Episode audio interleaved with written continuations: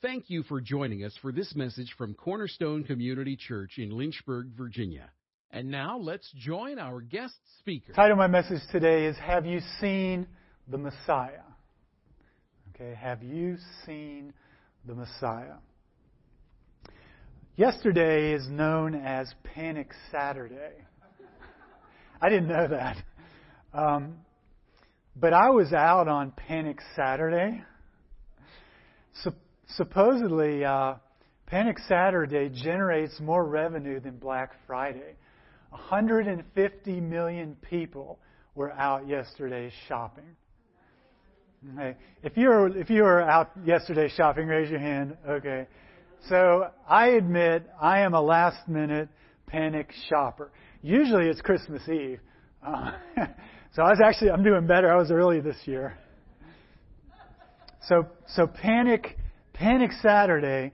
So fortunately, I went out early, and the stores weren't too bad. Uh, I don't know, eight o'clock in the morning, whatever it was. Um, but as it, the day wore on, I mean, it, it's packed out there. And just just driving around, you just you just see. I mean, the aisles. I mean, they're just filled with stuff, and there's just people all over the place, and you know, everyone wants to get their Christmas stuff in order, right? Because we have we're, we're entertaining people, we're having people over, we're doing meals and all kinds of good, good Christmas things, but this hustle and bustle um, can, can wear on us, right? And it can detract from the focus, of course, of the real reason for the season, which is to exalt Jesus Christ as we celebrate his birth. So, just an observation as I was running out yesterday. Um, I was in a convenience store I'd taken my son uh, to practice driving in a parking lot. I had a crash helmet on. and uh, so we drove around the parking lot. He actually did okay. And so afterwards, he was kind of all happy with himself. And he said, Dad, let's get some ice cream. Because uh, the convenience store was right there next to this parking lot. I said, okay. So I took him up to get some ice cream. And as we walked in, and I was talking to the uh, the cashier. I looked at her and I said, "You ready for Christmas?" And she looked kind of down and sad and and she said, "Man, I am so stressed out." And so, you know, I kind of she shared a little bit and I sympathized with her. But I was able to tell her, you know, set her focus back on Jesus, which is the reason for this season. So it, I think I think we need you know, you've heard of attitude adjustments. It's kind of like we, we just need to focus our mind sometimes because we, we get so uh, tunnel vision on all these preparations. We're like Martha, right? And uh, so that's the purpose of my message today is to like laser focus on Christ. That's that's my job today. Okay, so I want to go. I want to answer a question first. I want to. Uh, answer the question, why do we need the Messiah? Uh, well, part, I just gave you part of the answer is because we get so cluttered in our day to day life that we lose sight of him. That's one reason we need him. But I want to go back to the beginning. You guys are all familiar with the fall of Adam and Eve, right? So they disobeyed God, they ate from the wrong tree, and that brought sin and death into the world. It brought it into the mosquito. It brought it into I mean, the heavens, the earth, it brought it into people. And of course, that's messed everything up since then. and so, you know, we have this, this fall, this sin nature now. And a lot of times when I witness to people, people don't understand how sin can be passed from person to person. So I just want to share this illustration with you um, so you can use this when you talk to people. So part of my message today is I really want you in the next couple of days, especially if you're going out doing this last minute shopping thing, I want you to ask these cashiers or waitresses or waiters, say, Are you ready for Christmas? Okay? But I'm giving you some things to be ready to answer them. But the way I, I answer this is, you know, how can sin be passed from person to person? I just give an illustration in the natural. I'll say, you, you know, can you imagine a woman that's drunk and then gives birth to a baby? Well, that alcohol is passed into the baby's bloodstream. So the baby is born drunk, right? I mean, and then I, I, I looked up uh, if a mother's been on heroin for a while and the mother has a child, that baby is born needing uh, help to get off of the withdrawal symptoms. And so it's kind of a natural picture of how like sin, like I'm sorry, like disease is passed from mother to child. So sin uh, is kind of like a spiritual cancer. And that's how I explain it. So every child is born from the very first parents all the way through history. That spiritual cancer is passed from mother to child, mother to child, mother to child. So we're born with a sin nature. Well, there's a problem with that, is because Paul said in Ephesians that we're objects of wrath. And Jesus, equally as blunt, he, he called his fellow Jews evil. He said, If you, being evil, know how to give good gifts, remember when he said that? He said, If you, being evil, I mean, Jesus calling people evil? Well, that's because we're born with a sin nature. And so our nature is to do evil things. And so people need to know Non Christians need to know that they're evil. And if you don't tell them that they're evil and what the Bible says, how will they know? Isn't that weird telling someone they're evil? now, you don't have to say it in that way. Um, I mean, you just, all you have to do is, is mention that God has a law. You know, we shouldn't cheat, we shouldn't steal, we shouldn't commit adultery and murder, and that's enough to show somebody that something ain't right in their heart, okay? Um, but that's what's going on is that we need a Messiah. We need. Now, I thought of this. You guys aren't going to be able to imagine this, and I'm not either. Uh, but pretend you never heard anything about Christian message, nothing, nothing at all about it. And then I told you this story about the fall. They, there was this man and woman, Adam and Eve. God created them. He gave them this rule not to eat from the tree. They disobeyed, and sin and death came into the world. But see, God is holy, He's righteous, and He can't be in fellowship with sinners. So, what would you do if you were God to reconcile or restore fellowship? Now, pretend you knew nothing about the Christian message. I, I would, I bet, if I asked you all to write a paragraph or, or share that with me, the answer would just be completely wild and crazy. Um, and actually, because we're so familiar with it, when we tell people that have never heard the gospel before, it does sound wild and crazy. What was God's plan? Well, He's going to incarnate Himself and send His Son to earth to become a man. It's like, remember that illustration? You create these little clay figures right? You're God now. You create the little clay figures. You breathe on them. They sin against you. You say, okay, I'm going to become a clay figure and hang out with them. And I'm going to go to a cross and die and pay their, pay their price for their sins that they couldn't pay. So it's, it's a really bizarre plan. To us, it's not strange because we've been in, in Christianity for so long, but it's a really bizarre plan. Um, but that's what God did. God wanted to reveal Jesus Christ through human history to reconcile men and women back to himself. Okay. So today, what I want to do is I want to talk to you about how he revealed his son through history. Okay, so there's kind of three groups I want to touch on. We got the Old Testament group, right, before the cross. Then we have those people that were born uh, when Jesus was alive. And then we have the people in the church age. Okay, so I want to share some testimonies with you of people from all three of those groups that have caught a glimpse of the Messiah. In other words, how is God the Father introducing His Son to the human race? Right? Isn't that that's what He wanted to do? Okay. So we're going to. I'm going to have some people share with you here. I've never done this before, so hang with me. All right, so I have a woman, and she's going to share her testimony with you about uh, how God showed her uh, gave her a preview or, a, I guess, a sneak peek of the coming Messiah. Hello, my name is Eve. I'm the mother of all living. Now, you guys probably know me because I was the one deceived by the serpent in the Garden of Eden. And then when I was deceived, I ate from the tree that I shouldn't have. I gave some to Adam, and he ate too. And uh, I can honestly say we really, really blew it. I mean, once we ate, we realized the consequences of what we did. I mean, sin and death entered the world, and, and we felt different. I mean, emotionally and physically. Before, I mean, it was, it was just like we were walking around euphoric and, and just full of joy. And I mean, God was with us in the garden, and, and I, we didn't know, I didn't know what pain was.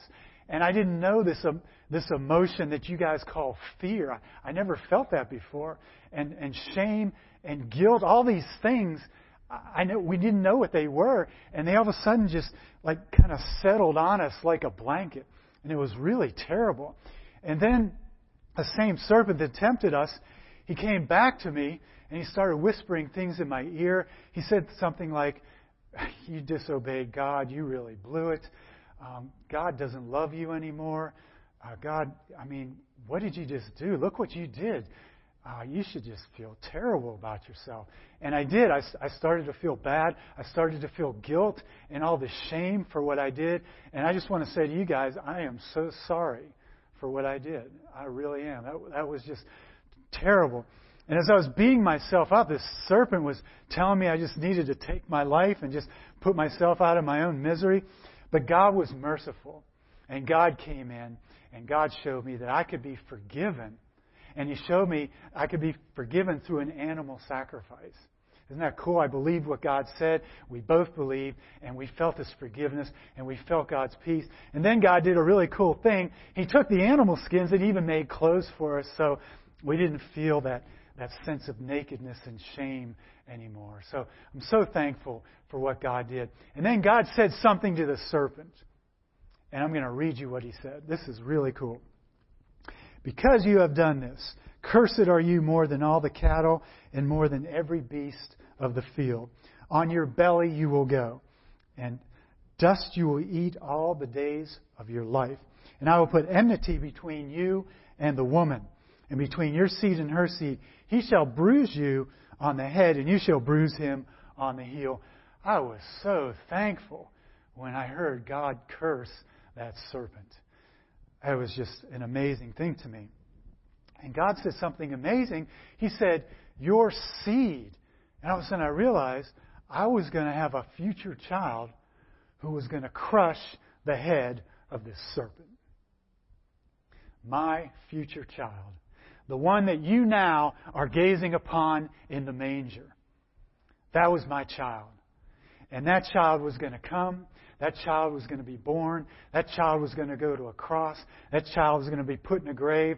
That child was going to rise from the dead, defeating death, defeating the grave, and defeating the power of the enemy and crushing the head of Satan.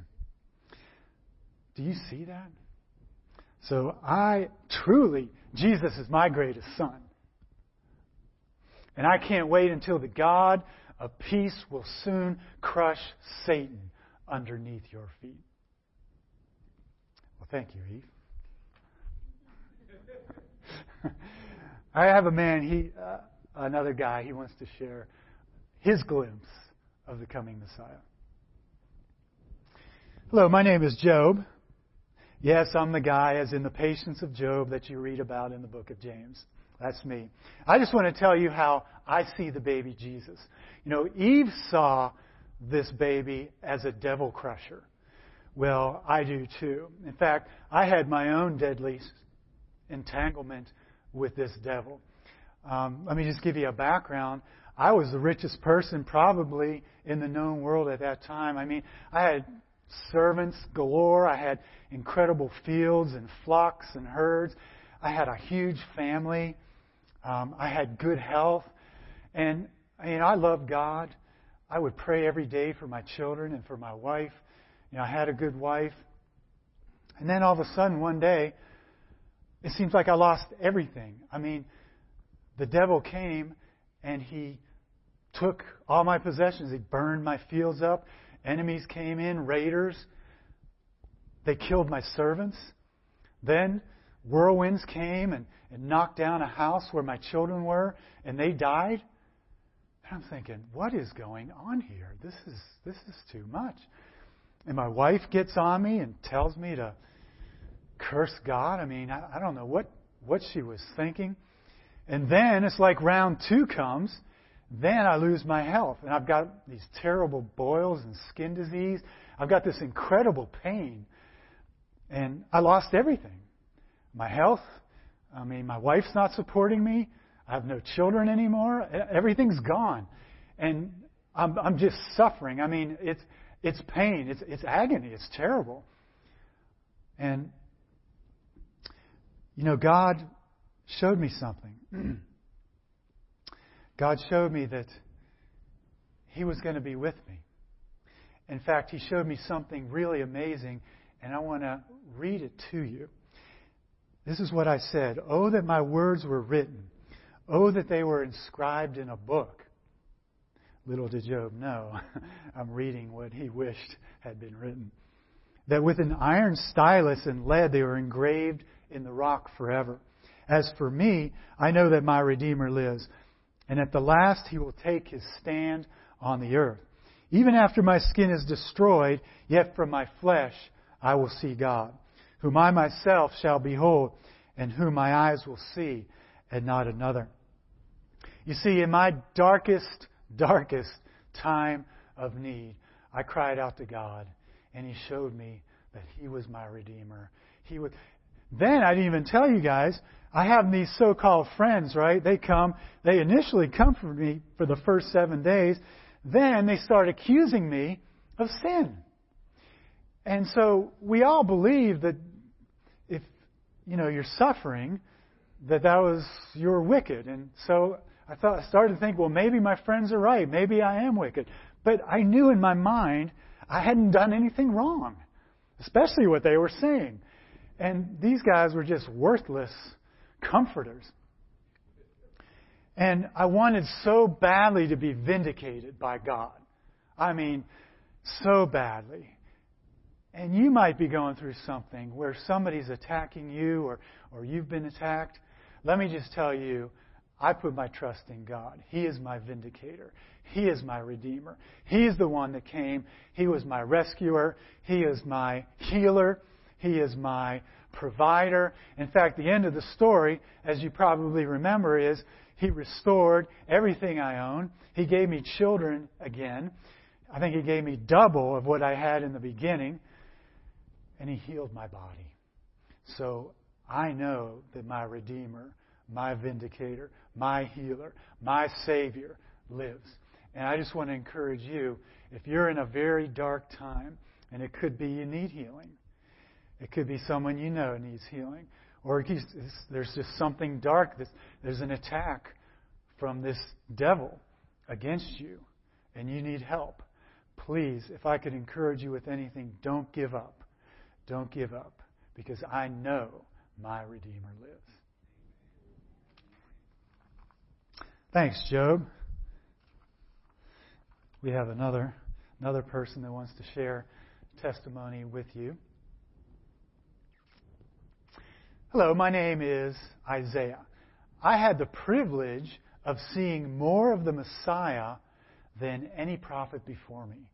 I mean, God just graced me to see this coming king.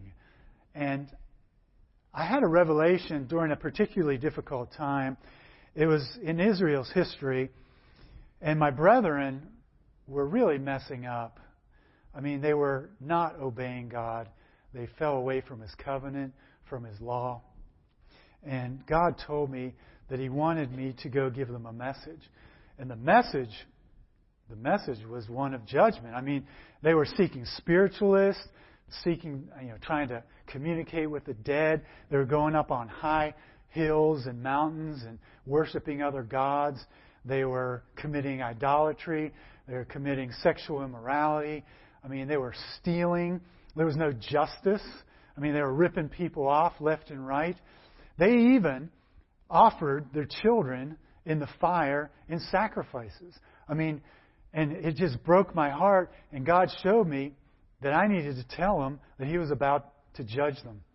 And He showed me that He was going to bring the Assyrians, raise up the Assyrian army, and bring them into Israel and put them to death by the sword, torture them, and just take them away to another land. And my heart was just breaking. I mean, this is terrible. Can you imagine having to you know, share with your, your close brethren what, what the consequences of their sins going to be? And so, another thing God told me that was really hard on me is He told me we had a second child, and God told me to name this second child Hasten to the Booty. And guys, that was kind of tough because every time we would call our child, we say, hey, hasten to the booty. Well, that would just remind me again that the Assyrians were to come and hasten to wipe out my brethren. So it, it I mean, just, it was sad just even calling my child's name. I was really agonizing over the sin of my people. And God, God is just so wonderful and merciful that He gave me this spectacular revelation.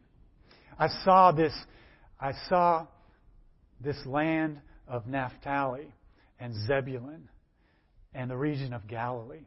I saw the Assyrian king come down and just wiping everything out, destroying everything, torturing, just wreaking havoc in the land. And it was just a land thrown into darkness. And I was thinking, oh, God, no, no, no. But then I saw again the same land of Zebulun, Naphtali, and the region of Galilee, I saw there was this light there. And this light was shining, and it was growing brighter and brighter. I'm like, that looks like a son has been given to us. That looks like a child has been born. And I saw, I saw the child. You, you're looking at him now in the manger. You're celebrating his birth. I saw him. I saw him too. He was a bright light. All the darkness in that land, it was just illuminating. Just awesome. Wonder. And of course, as you know, the Messiah, this Christ child who was born, he's the one that grew up. He walked through the land of Zebulun, Naphtali, Galilee, and he did miracles, and he healed, and he cast out demons, and he preached the good news of kingdom, and the truth was going forth, and the light was shining brighter and brighter and brighter. And guys, it was the most awesome revelation I have ever had in my life. And you know, I saw his name too. Do you realize he was called the Prince of Peace, Mighty God, Everlasting Father? Wonderful counselor. You know him by Jesus. But that's the name, those are the names he revealed himself to me. Oh, how the light can shine in the darkness. If I could encourage any of you, if you're going through difficult times, or you may be perplexed or confused with things, um, I just encourage you to look to the truth of Jesus Christ because He is the light that shines in the darkness. Thank you, Isaiah. I have another woman. Uh, she's the most qualified of any of them to talk about the baby Jesus. Hi, my name is Mary. I am the mother of our Lord. And, you know, I can't, as I look back, I, I can't even comprehend this. I mean, you know, I nursed him. I changed his diapers. You know, we fed him. We played with him. We ran around with him. I mean, we taught him the Torah. We taught him the scriptures. He, the guy memorized these things like nothing. It was just unbelievable. I tell you, man. Talk about a photographic memory. But I just want to share how this whole thing went down. I mean, this was a crazy time. I'm a teenager, right? So there I am, and all of a sudden this bright light shines, and this, this angel, this angelic being appears and says his name is Gabriel. And well, it was like a, I mean, I was, I was afraid. I thought I was going to die. I mean, I, I was just overwhelmed physically, and I, I thought he was going to kill me. And he said, he said, Mary, Mary, don't be afraid. He said, I have good, good news for you. He said, he said, glory to God in the highest. You said you're going to have a child. Right? He's going to be a child of the Most High God, right? And you're going to name him Jesus. And I'm like, I'm, you know, I'm going to call him Jesus. I mean, he's, he's my son's going to be the Most High. How can that be? I mean, I'm a teenager. You know, you're telling me this stuff. Are you kidding me? And so he tells me all this stuff, and he tells me that I'm blessed and I'm most favored among women. Could you imagine that? And my circuits are like just going off the charts here. Well, after that happens, I tell this to Joseph, and you know, of course he marvels with me. But then uh, what happens was we were looking for a place to finally have this child, and certainly it was going to be a special child from that visitation. And uh, so we're in the, uh, we find a cave, and there's a feeding trough. And so I have this, I have the baby, and it was a beautiful baby, and we wrap it in swaddling clothes. And I mean, there was just the animal trough there to put the baby, so we put the, the child in the animal trough. And all of a sudden, these, these men come running in. They were shepherds, and they said, they said that they had seen an angel. And this angel appeared to them, you know, glory to God in the highest and peace to his people on earth, and talking about uh, a king was going to be coming to the city of David, and a Savior, Christ the Lord, was going to be born today. And so they're like looking at my baby, like, Christ the Lord is going to be born today. They're looking at my baby. I mean, I'm holding my baby. They're looking and calling him Christ the Lord. I'm like, this is really the Messiah. I mean, this is the, this is the promised one that I'm looking at. I mean, again, I mean, what, what can you say? And, and there's this, and then, you know, these magi come from the east, uh, hundreds of miles away, and they bow down to my little child and worship him and give him gifts. Who bows to a baby?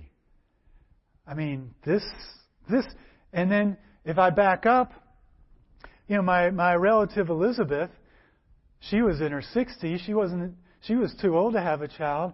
And then this angel appears to her husband Zechariah and tells him that his wife's going to have a child. He doesn't believe the angel. I'm glad I believe Gabriel. And God, God, the angel struck him dumb. He couldn't speak anymore. And Elizabeth said that was probably a good thing. But I'm really glad I obeyed this, this angel. So all these things, I mean, I'm sorry I'm getting this a little bit out of order, but as you can imagine, I mean, there's so many crazy things just going on in my life. Well, let me get back to the baby. So we, we have the baby, we have the child, and of course we follow the law, and on the eighth day we took him into the temple to be circumcised. So we have the child circumcised. So then there's this guy named Simeon, right? So Simeon comes in, and he says, Could I hold the baby? And Joseph said, It's okay. So I handed, I handed Simeon the baby. So Simeon lifts the baby up to heaven and he says, Oh God, I can now depart in peace, for my eyes have seen your salvation. A light to the Gentiles and a revelation for those who are in Israel. And Simeon just said something like, This child will be destined for the rise and fall of many in Israel, and a sword will pierce your heart too. I thought, what does he mean? A sword's going to pierce my heart? We had no idea what that meant. But, I mean, it's just confirmation after confirmation. You could imagine as a 14 year old girl, and an angel appears to you and says, You're going to have the coming one. You're going to need some confirmation looks like, you know, what we're supposed to do as Christians, if you do that, you know, my thought was at the time, okay, well, God, you know, God will bless that and you'll have a, you know, nice, easy peasy life and, you know, kind of, you know, go on in that vein for a while. And so I thought if I was good, if I did enough on my own strength, then you know the Lord would bless that and that it would be enough, that I would be enough. Um, so I would go every Sunday, kind of check off my boxes of you know was I being a good Christian, was I being obedient to my parents, and that sort of thing. And um, you know that continued on until I got to 14, 15 high school years, so going into my freshman year of high school, and I really had these um, expectations and these these idols in my life and this desire to have that kind of successful um, high school career, you know, get everything in line socially, be involved, do well academically. And my identity was really getting rooted in these different things because I thought those were the things that were important. I thought those were the things that mattered, that would bring me fulfillment, that would bring me life. Um, and so uh, that was my expectation going in. But then also around that same time, um, of about 14, 15, as I'm going into high school, I started to get really sick, um, and so developed this um, this issue. It took us a long time to diagnose, and then I ended up having a surgery about halfway through my freshman year of high school that went very poorly, and I developed an infection.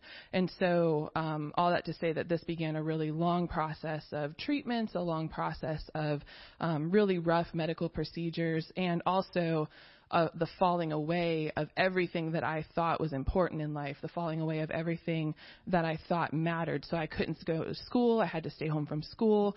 Um, I didn't see my friends. I couldn't be involved in anything. Um, academically, things got difficult.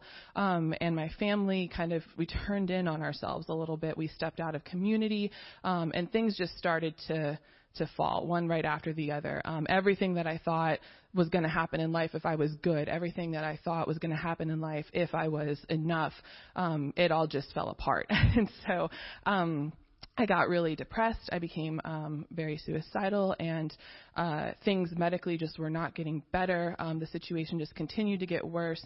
And so, in the summer, in between my freshman and sophomore year of high school, um, we discovered while we were trying to solve this one issue, this one infection, that I had another medical issue that was going to require two surgeries.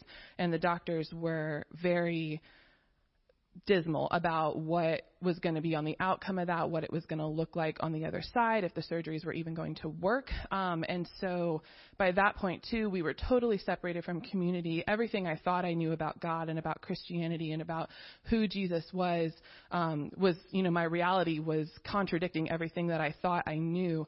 Um, and I was hopeless and I was filled with shame. I was filled with regret. I was filled with pride. Um, I was filled with all of these just deep, dark, feelings of just I'm not enough. God doesn't care. Where is He? You know, if He cared, I like I always believed that He was real and that He existed, but I just didn't see where He cared anymore. It was really hard for me to find where He was in this, where Jesus was in this, um, and so all that to say that by that point I was just I was just at the end of myself. Um, I was completely at the end of every dream, every hope, every desire. All my identity was just broken. Um, and at that point too, I felt like I was just being, you know, a burden to my family, um, a burden to the people around me. And so I just decided after that kind of double surgery thing came down the pipe that this is it. Like I just need to end my life. Um, this is just what it needs to be. And so after my uh, family went to bed one night um, that summer, I went into the kitchen and um, was just kind of contemplating, you know, um, ending my life and going about that. And as I was standing there, um, I became suddenly very aware that there, that there was someone else there.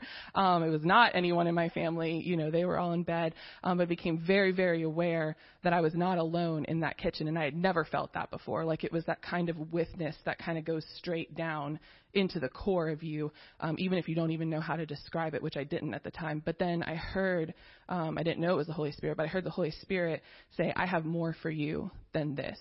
Um, I have more for you than this. Will you take my hand? And he just began to show me these areas of pride in my heart, these areas of false identity, these idols I had set up for my whole life. He just began to show me all of these things and just ask, like, will you take my hand? Will you surrender? Like, will you repent? Will you come to me? Um, and so, you know, spoiler alert, obviously, um, I did not end my life that night. Um, and um, so, spoiler alert. Woo! Plot twist. Um, but uh, you know, but like in that though, there was this invitation where Jesus revealed Himself to me in such a deep way that I had never encountered before that moment. I had never experienced before that moment. Um, but it was so undeniably real. And even though I couldn't see anything tangibly, there was no, you know, flashes of light or loud booming voices. It was a very, you know, it was the still small voice, a very quiet prompting of will you take my hand? Um, will you repent? Will you come to me? I have more for you than this. Um, and so i was like whew well like this goes against everything that you know i thought i knew was real. Um, it just you know it clicked in that moment that god did care that he was there that he was so intimately involved in everything that was happening um, and that yeah that he had more. And so that night i really you know like i said i had believed up until that point that god was real but i had never received the salvation of the Lord. I'd never received Jesus into my life and really, you know, repented and surrendered and committed my life to Him. And so I was like, okay, God, like, I don't know what's going to happen after this. Like, I don't know, you know, how things are going to go medically, emotionally, socially, you know, in life. I don't know, but like, if you're with me, like, I'll do it with you. Um, and so that night, you know, I really, you know, took His hand and gave my life to the Lord. And, um, you know, ever since then, that was in 2006. So, you know, for the past 13 years, it's just been, such a transformation of seeing the fullness of God every day, like learning and discovering like what it means to do life with Jesus um, and to do it for Jesus. And y'all, like it's just like my life with Him, even though things yes are hard and things yes come come down the pipe that are you know unfortunate. Like my life with Him is still infinitely more precious and amazing than my life ever was without Him. Like He's so worth it. Um, he's so good and he saved me in like every way that a person can be saved. He saved me physically and emotionally and spiritually um you know and to see just what growing in relationship with him learning about the holy spirit what all of that has done in the past 13 years it's just it still blows my mind. Um and it happened to me you know long ago. And so um so yeah like medically you know things still happen. Um you know i've had 11 surgeries in those past 13 years and things in life happen to each one of us. Um, but God is so intimately present in every single one of your lives. He's so intimately passionate about everything that is you. Um, and He wants us to come to Him. He wants us to receive the gift that He has for us. He's. Re- yeah, praise God. You guys see the theme from Eve on? I mean, one theme is that Satan is out to steal, kill, and destroy. He tried to take Adam and Eve down. And really, I mean, it, it wasn't just Adam and Eve, it was the race of all mankind that he was trying to take out, right? Because Satan knew how holy God was, and he knew the punishment. He knew that if, if they died without forgiveness, you know, God's perfect justice would have to punish them. But from the beginning, you know, none of this caught God by surprise. You know, it wasn't like when Eve took the forbidden fruit. It's like God's like, oh, I can't believe she did this. You know, that's not what happened. How do I know? Because in Revelation 13:8 it says, "The Lamb who was slain from the foundation of the world." Okay, so God already had all this planned out, mapped out.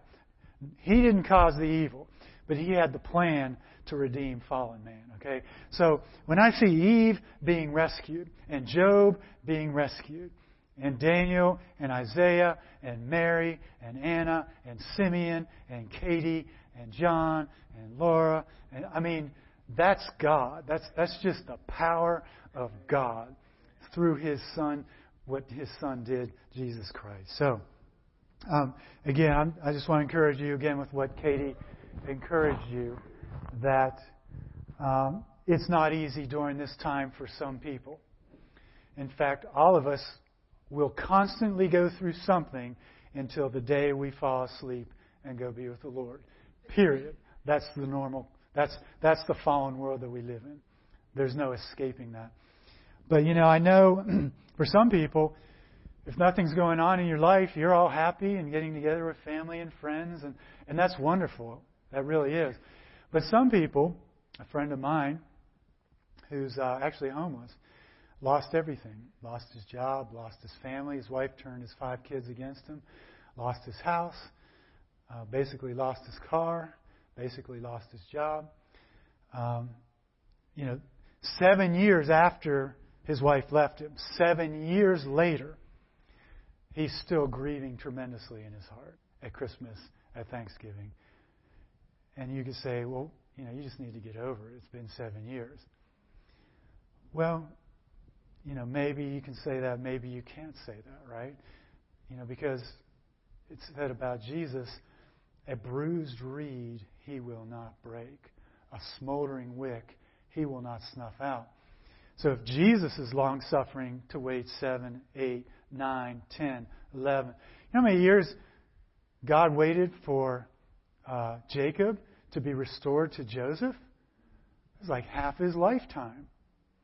And God was patient, and God restored him at the very end. So, you know, I, I just want to encourage you when you see people that are going through things, you really have to be careful about saying, you should do this, and you should do that. You know, how do you know what they should do? I mean, and you, do, you know, the best thing you should do, we should do, is what Galatians says to carry each other's burdens and in this way fulfill the law of Christ, right? That's the spirit of Christmas, is it not? Who carried our burdens? Christ carried our burdens to the cross, didn't he? Okay, so we have the opportunity these next couple days as you're out in the community, family and friends. Let's carry people's burdens. Let's look for opportunities to minister.